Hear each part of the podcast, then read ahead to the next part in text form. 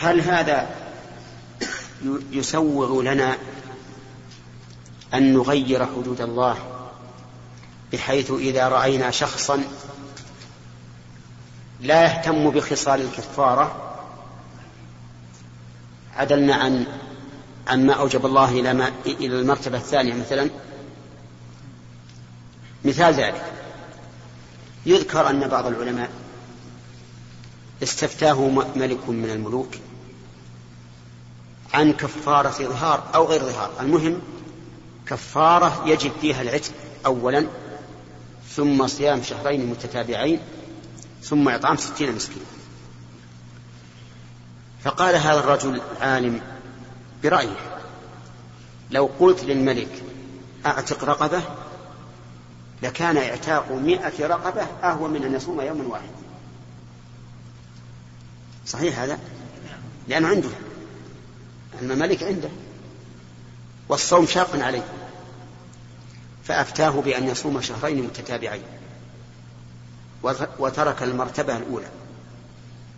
فهل نقول إن هذا الاجتهاد صحيح؟ لا يا لا يا هداية الله ما نقول. نقول هذا الاجتهاد باطل. أنت فاهم المسألة زين؟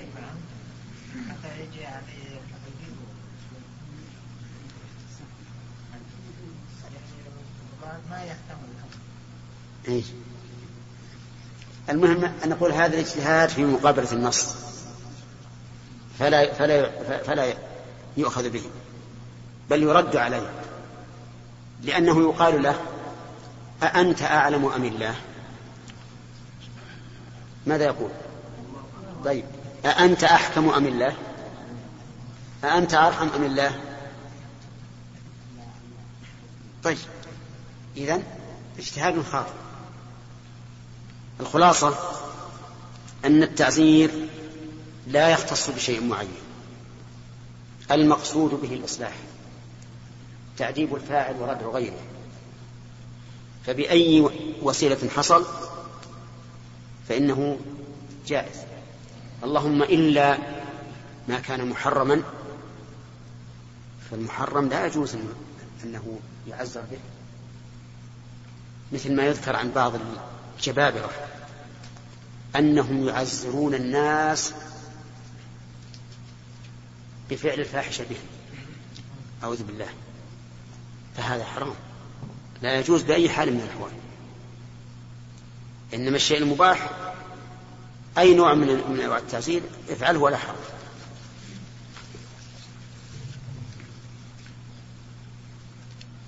طيب لو قال قائل كيف يقرهم النبي صلى الله عليه وسلم على شيء نهاهم عنه؟ ما الجواب؟ نعم وضح الراوي. ينكل بهم لمصلحة لأن هذا هو الذي يوجب لهم أن ينتهوا. لأن النفوس قد تتأول الشيء وتقول إن الرسول صلى الله عليه وسلم في هذه المسألة نهانا عن الوصال رحمة بنا. رحمة وشفقة. لا لأنه غير مشروع فينكل بهم فنقول هنا آه، استمر بهم فيما نهى عنه من أجل المصلحة المترتبة على ذلك. نعم. نعم.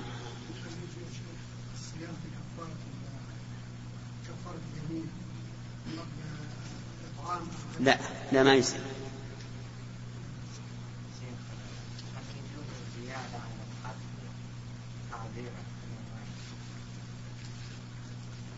وش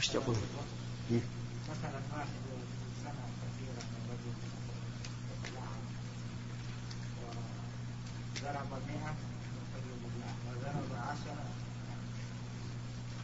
أني ما يرتدي بالمئة مو مرتدي بالعشرة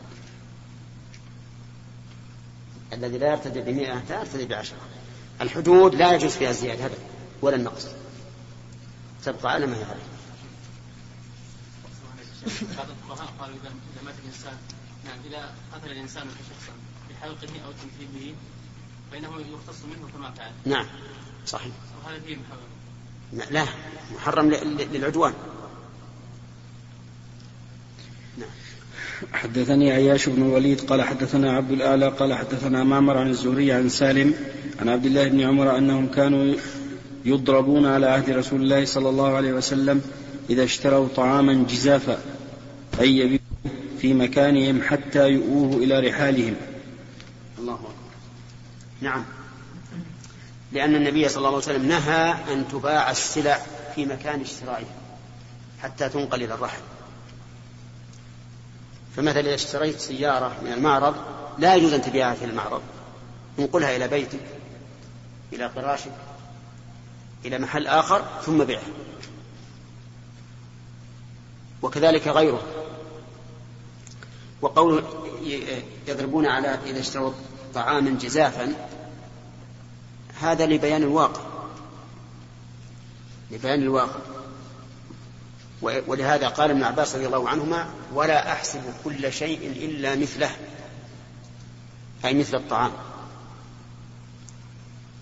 والحكمة من ذلك أن الإنسان في الغالب لا يبيع الشيء إلا إذا ربح فيه. فإذا باعه وربح فيه في مكان البائع فإن البائع قد يغار من هذا ويغتاظ وربما يحاول أن يصطنع شيئا يفسد به البيعة الأولى. ويحصل بذلك شقاق ونزاع وتعلمون بارك الله فيكم أن هذه الشريعة مبنية على التآلف في معاملة الناس على التآلف وإزالة العداوة والبغضاء كونوا عباد الله. إيش؟ إخوانا. المسلم أخو المسلم. المسلم لا يبيع على بيع أخيه لا يشتري. حرم الله الخمر والميسر لأنه يصد عن ذكر الله ويوجب يوقع العداوة. والبغضاء بين الناس. ولهذا حرم الشرع كل ما يؤدي إلى العداوة والبغضاء ومع الأسف أن من الناس اليوم من يحمل راية العلم وراية السنة وراية الغيرة وهو يبث العداوة بين الناس. والعياذ بالله. وليست عداوة بين عامة الناس عداوة بين العلماء وطلبة العلم يأتي لهذا ويقول قال فلان كذا قال فلان كذا. نعم أو تحدث فيك بكذا أو ما أشبه ذلك. والعاقل إذا نقل إليه أحد شيئا عن شخص يستحضر آية من القرآن تكفيه. وهي ولا تطع كل حلاف مهين هماز مشاء بنميم. لا تطع. واعلم أن من نم إليك نم منك. لا فرق. وربما يأتي إنسان يقول قال فلان فيك كذا لجل يأخذ من كلمة يروح فيطير بطيار طيران إلى الثاني. ولهذا احذروا من النمام وإذا نم إليكم أحد الحديث يقول له اتق الله لا تلق العداوة. إن النبي عليه الصلاة والسلام يقول لا يدخل الجنة قتات. يعني نمام طيب إذا خلاصة إحنا رحنا طلعنا شوي. الخلاصة أنه لا يجوز بيع السلع في المكان الذي بيعت فيه حتى تنقل إلى الرحل. وقوله إلى رحالهم الظاهر أن هذا أيضا قيد أغلبي. وأن المراد تنقل عن مكان البيع إلى رحله أو إلى مكان آخر كمعرض آخر مثلا. ومن الأسف الآن أن كثيرا من المسلمين يبيعون سلعهم في مكان بيعهم ولا يهتمون بذلك. ولكن يبقى لدي إشكال والنظر إلى حله إذا كان هذا السوق ليس ليس خاصا بالمشتري بالبائع. سوق عام. البائع نزل الحمولة ثم انصرف. ثم جاء المشتري يبيعها واحدا واحدة هذا يوجد في إيش؟ في سوق الخضار. تجي السيارة محملة بالكراتين وتباع وتباع وتنزل وينصرف البائع. ثم إن المشتري يأخذ يبيعها واحدة واحدة. هل نقول إن هذا داخل في الحديث؟ أو نقول إن هذا المكان عام بدليل أن البائع انصرف عنه. نعم. إن قلنا بالثاني فالحديث يقول في السوق.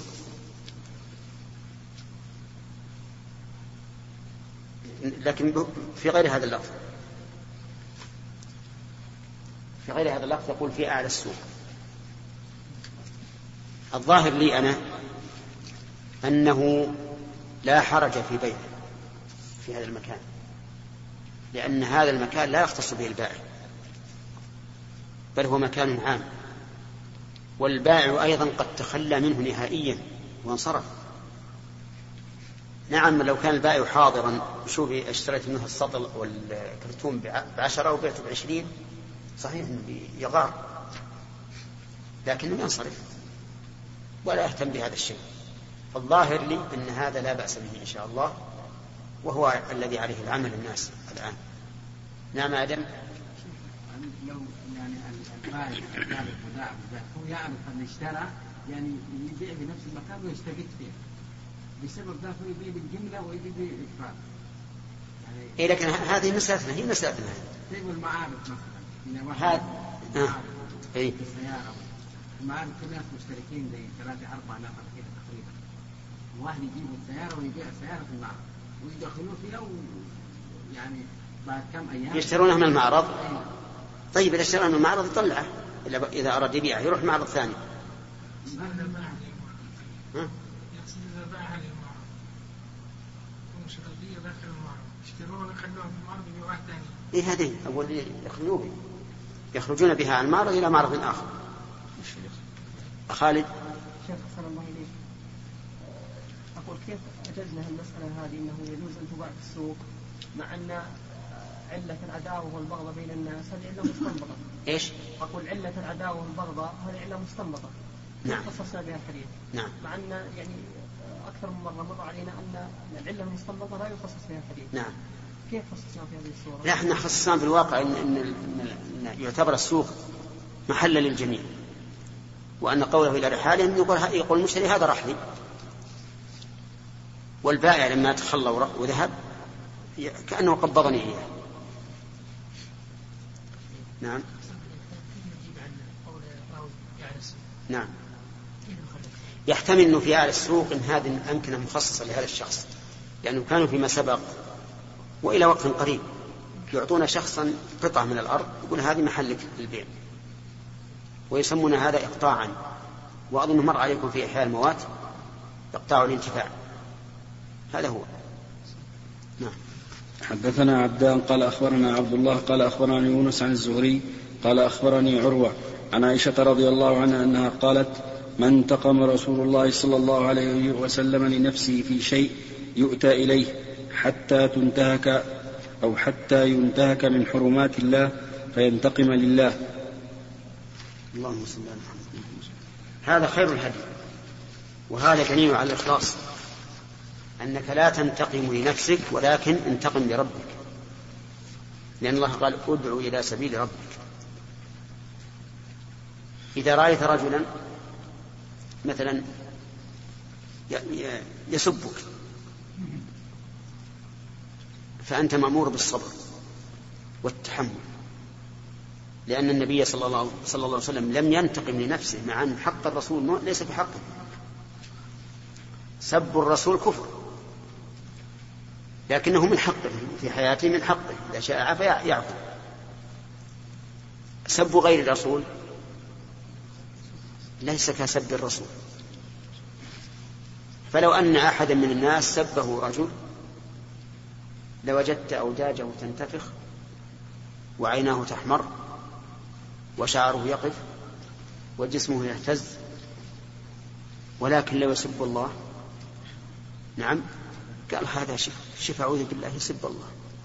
لكن بكل برودة. بكل برودة. هل هذا مخلص لله؟ لا. المخلص لله هو الذي يغار على حق الله أكثر مما يغار على حق نفسه.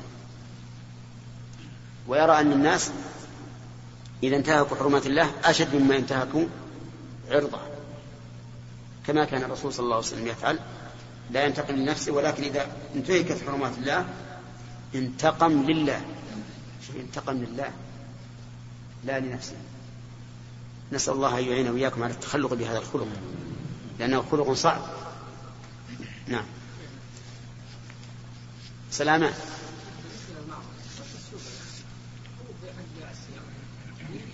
لا لا المعرض خاص بصاحبه.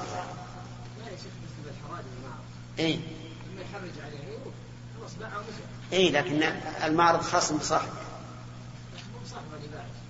الوكيل صاحب المعرض وكيل هنا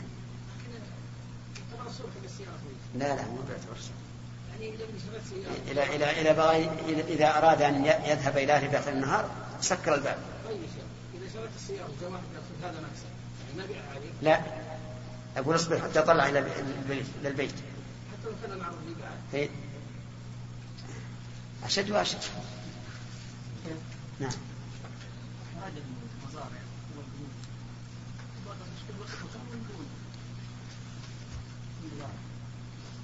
لأن هذا ما هو لا ينقل أنا ما رأيت بيتا بيع ثم جيء بالعربية ومشروع. أبدا.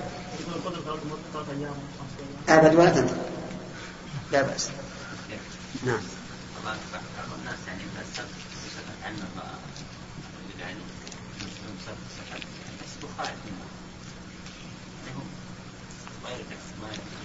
قد يكون يظن هذا وقد يظن انه تركه لله فيخجل. ولهذا لك الحق في أن أنت أن تسب. تسبه بمثل ما سبك. لك الحق. ولهذا إذا سبك وأنت صائم فقل له إني صائم. لأجل يعرف أنك ما ما قصدك بهذا العجز. فأنت لك الحق أن تسبه بمثل ما سبك من اعتدى عليكم فاعتدوا عليه بمثل ما اعتدى عليه لكن أحيانا يكون ترك السب والمقابلة أحسن. وأحيانا يكون أسوأ. إذا كان هذا الرجل معروفا بالشر وأنه إذا سبني وسكت راح يسب الثاني والثالث أو سب سبني مرة أخرى. لا بأس. باب من أظهر الفاحشة واللطخ والتهمة بغير بينة. حدثنا علي بن عبد, بن عبد الله قال حدثنا سفيان قال الزهري عن سهل بن سعد قال شهدت المتلاعنين, المتلاعنين وأنا ابن خمسة عشرة فرق بينهما. فرق يا شيخ؟ ها؟ فرق ولا فرق؟ لا فرق. فرق بينهما. فقال زوجها كذبت عليها إن أمسكتها. قال فحفظت ذاك من الزهري. إن جاءت به كذا وكذا فهو. وإن جاءت به كذا وكذا كأنه وحر فهو وسمعت الزهري يقول جاءت به للذي يكره. يكره. يكره. عندنا يكره. ولا في نسبة نعم. حدثنا علي بن عبد الله قال حدثنا سفيان قال حدثنا أبو الزناد عن القاسم بن محمد قال ذكر ابن عباس المتلاعنين فقال عبد الله بن شداد هي التي قال رسول الله صلى الله عليه وسلم لو كنت راجما امرأة من غير بينة قال لا تلك امرأة أعلنت. حدثنا عبد الله بن يوسف قال حدثنا الليث قال حدثنا يحيى بن سعيد عن عبد الرحمن بن القاسم عن القاسم بن محمد عن ابن عباس رضي الله عنهما أنه قال ذكر المتلاعنان ذكر ذكر يا شيخ. نعم ذكر. ذكر المتلاعنان عند النبي صلى الله عليه وسلم فقال عاصم بن عدي في ذلك قولا ثم انصرف. وأتاه رجل من قومه يشكو أنه وجد مع أهله رجلا. فقال عاصم ما ابتليت بهذا إلا لقولي فذهب به إلى النبي صلى الله عليه وسلم فأخبره بالذي وجد عليه امرأته. وكان ذلك الرجل مصفرا. قليل اللحم صبط الشعر. وكان الذي ادعى عليه أنه وجده عند آله آدم خدلا كثير اللحم. فقال النبي صلى الله عليه وسلم اللهم بين. فوضعت شبيها بالرجل الذي ذكر زوجها أنه وجده عندها فلاعن النبي صلى الله عليه وسلم بينهما. فقال رجل لابن عباس في المجلس هي التي قال النبي صلى الله عليه وسلم لو رجمت أحدا بغير بينة رجمت هذه. فقال لا تلك امرأة كانت تظهر في الإسلام السوء. أولا لا بد نعرف ما معنى اللعان أو التلاعن. اللعان مصدر لاعن يلاعن ملاعنة. وسببه أن الرجل يقذف زوجته بالزنا والعياذ بالله. فيقول زوجتي زنت. والغالب أن الرجل لا يقذف زوجته بهذا إلا وهو صادق. لأن في هذا إفسادا لفراشه وإرباكا لنسله. فلا يمكن أن يقدم زوج على هذه التهمة إلا وهو صادق. وحينئذ إما أن يقيم بينة أو تقر المرأة إن أقام بينة أو أقرت المرأة وجب الحد على المرأة وإن لم يقم بينة ولم تقر المرأة. وجب أن يجلد هو ثمانين جلدة لأنه قذف محصنا. إلا إذا اختار الملاعنة. فصار عندنا الآن إذا قذف زوجته بالزنا ماذا نقول؟ ها هات بين قال ما عندي بين. نسأل المرأة. إن أقرت سلم وأقيم الحد عليه وإن أنكرت قلنا له الحد في ظهرك أو اللعان. نجلدك ثمانين جلدة أو تلاعن. قال ألاعن. ألاعن. اللعان أن يقول أشهد بالله أن زوجتي هذه زنت أربع مرات. الخامسة يقول وأن لعنة الله عليه ويأتي بالضمير ضمير المتكلم. وش يكون؟ علي إن كان من الكاذبين. ثم إذا لاعن إما أن تمتنع عن اللعان وحينئذ يقام عليها الحد على القول الصحيح. وإما أن تلاعن. ترد اللعان ويدرأ عنها العذاب أن تشهد أربع شهادات لله إنه لمن الكاذبين والخامسة أن غضب الله عليها إن كان من الصادقين. فتشهد أربع مرات إنه كاذب فيما رماني به من الزنا وتقول في الخامسة وأن غضب الله عليها إن كان من الصادقين. هي طلب منها أن تدعو على نفسها بالغضب وهو باللعنة. والغضب أشد من اللعنة. الغضب أشد من اللعنة. لماذا؟ لأن قوله أقرب إلى الصواب. وفي هذه الحال إذا لعن الزوج يجب أو يستحب للقاضي أن أن يقول اتق الله. ويأمر ويعظهما. ويبين أن هذا خطير. أن هذا خطير. فإذا أقدم على هذا فقد أقدم عليه. طيب حصل اللعان. يترتب على اللعان أولا التفريق بينهما. فلا تحل له أبدا. لا تحل له أبدا. تكون من المحرمات عليه على التأبيد ويكون محرما لها أو لا؟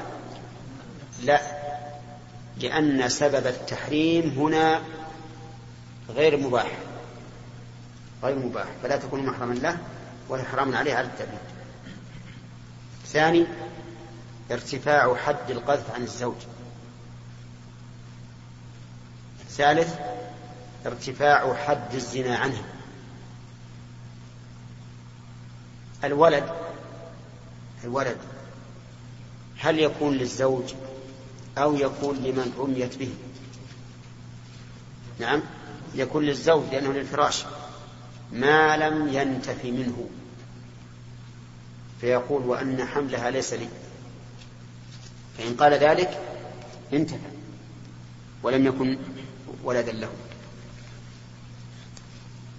وأما الأحاديث التي ساقها المؤلف ففيها إشارة إلى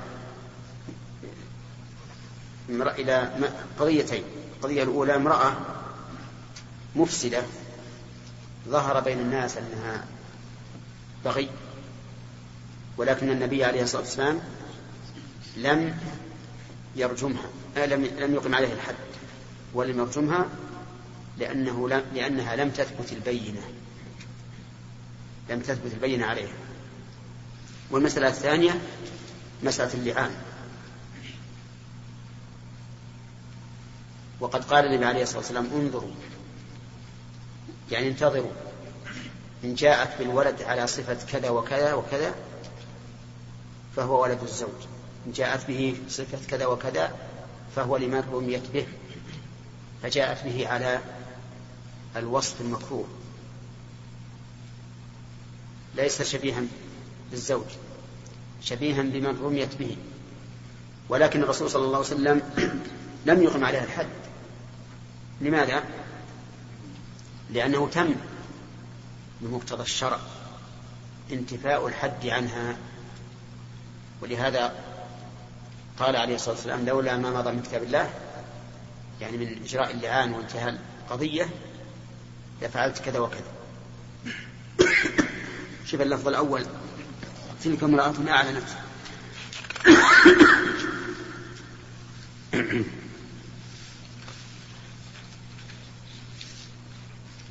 تلك امرأة كانت تظهر الإسلام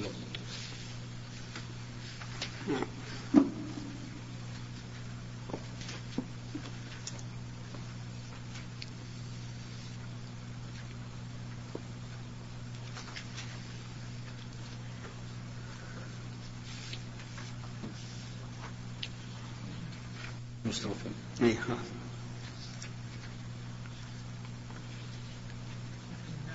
كانت نيتها أو ما يجوز. لأن لأن تعرض للعقوبة والعياذ بالله. شيخ.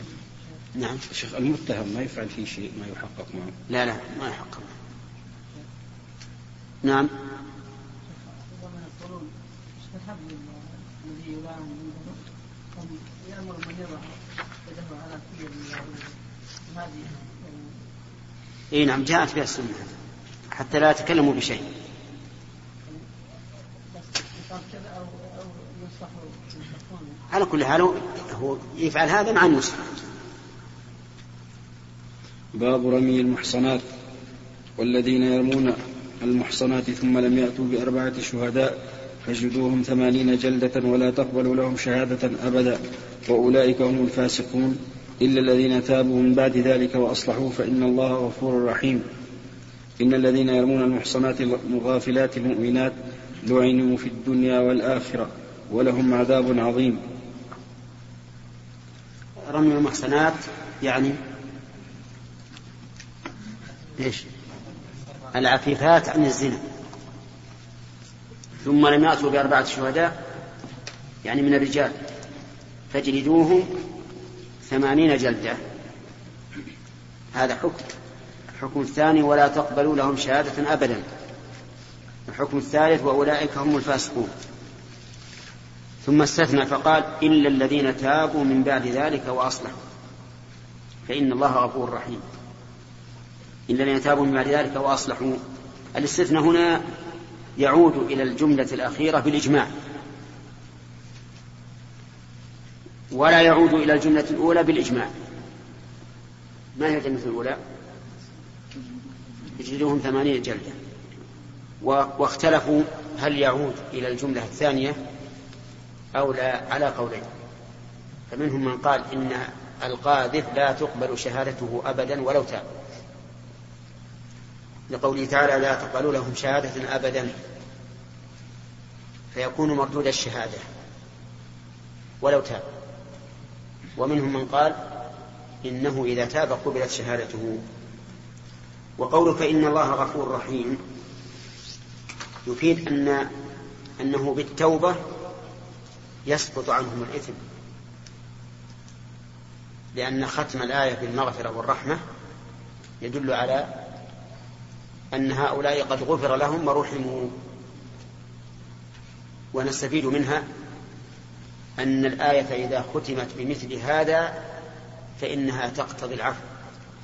ومن ذلك قوله تعالى في الذين يسعون في الأرض فسادا أن يقتلوا ويصلبوا وتقطع أيديهم وأرجلهم من خلاف إلى قوله إلا الذين تابوا من قبل أن تقدروا عليهم فاعلموا أن الله غفور رحيم.